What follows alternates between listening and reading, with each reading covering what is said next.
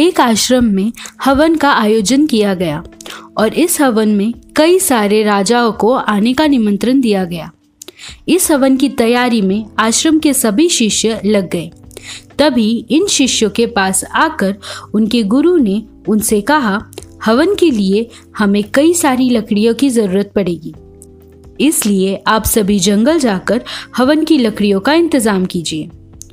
गुरु की आज्ञा मिलते ही सभी शिष्य जंगल चले जाते हैं और लकड़ियाँ इकट्ठी करने लग जाते हैं। तभी एक शिष्य को एक जंगली हाथी आते हुए दिखता है।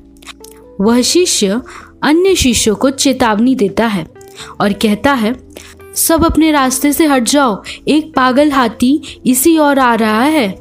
अपने साथी शिष्य की बात सुनकर सब अपने रास्ते से हटने लग जाते हैं। लेकिन एक शिष्य रास्ते से नहीं हटता और लकड़ियाँ इकट्ठी करने में ही लग जाता है।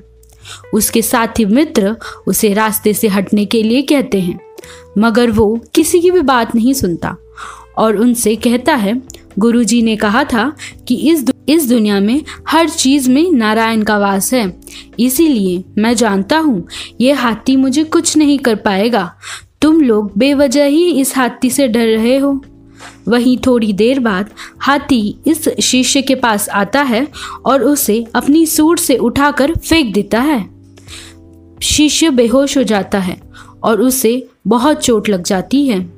इस शिष्य के साथी उसे उठाकर आश्रम ले जाते हैं और वहाँ काफ़ी देर बाद उस शिष्य को होश आता है।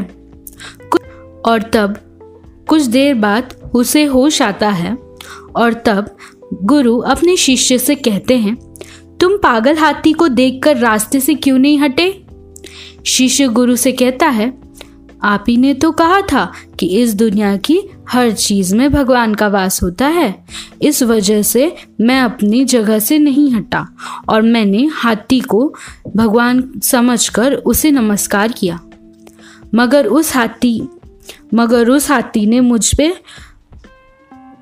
मगर उस हाथी ने मुझ पर हमला कर दिया और मेरी यह हालत कर दी। अपने शिष्य की यह बात सुनकर गुरु उसे कहता है हाँ मैंने तुमसे कहा था कि इस दुनिया में हर जीव में भगवान का वास होता है। लेकिन लेकिन अन्य शिष्य तुमको वहाँ से हटा रहे थे। तब तुम उनकी बात क्यों नहीं मानी? क्या तब तुम्हें इन लोगों के अंदर भगवान नज़र नहीं आए? इंसान को सदा हालातों को देखकर ही निर्णय लेना चाहिए और हमेशा दिमाग का इस्तेमाल करना चाहिए। जो लोग एक ही बात जो लोग एक ही बात को पकड़ कर बैठ जाते हैं और उसी पर विश्वास करने लग जाते हैं, वो लोग मूर्ख होते हैं।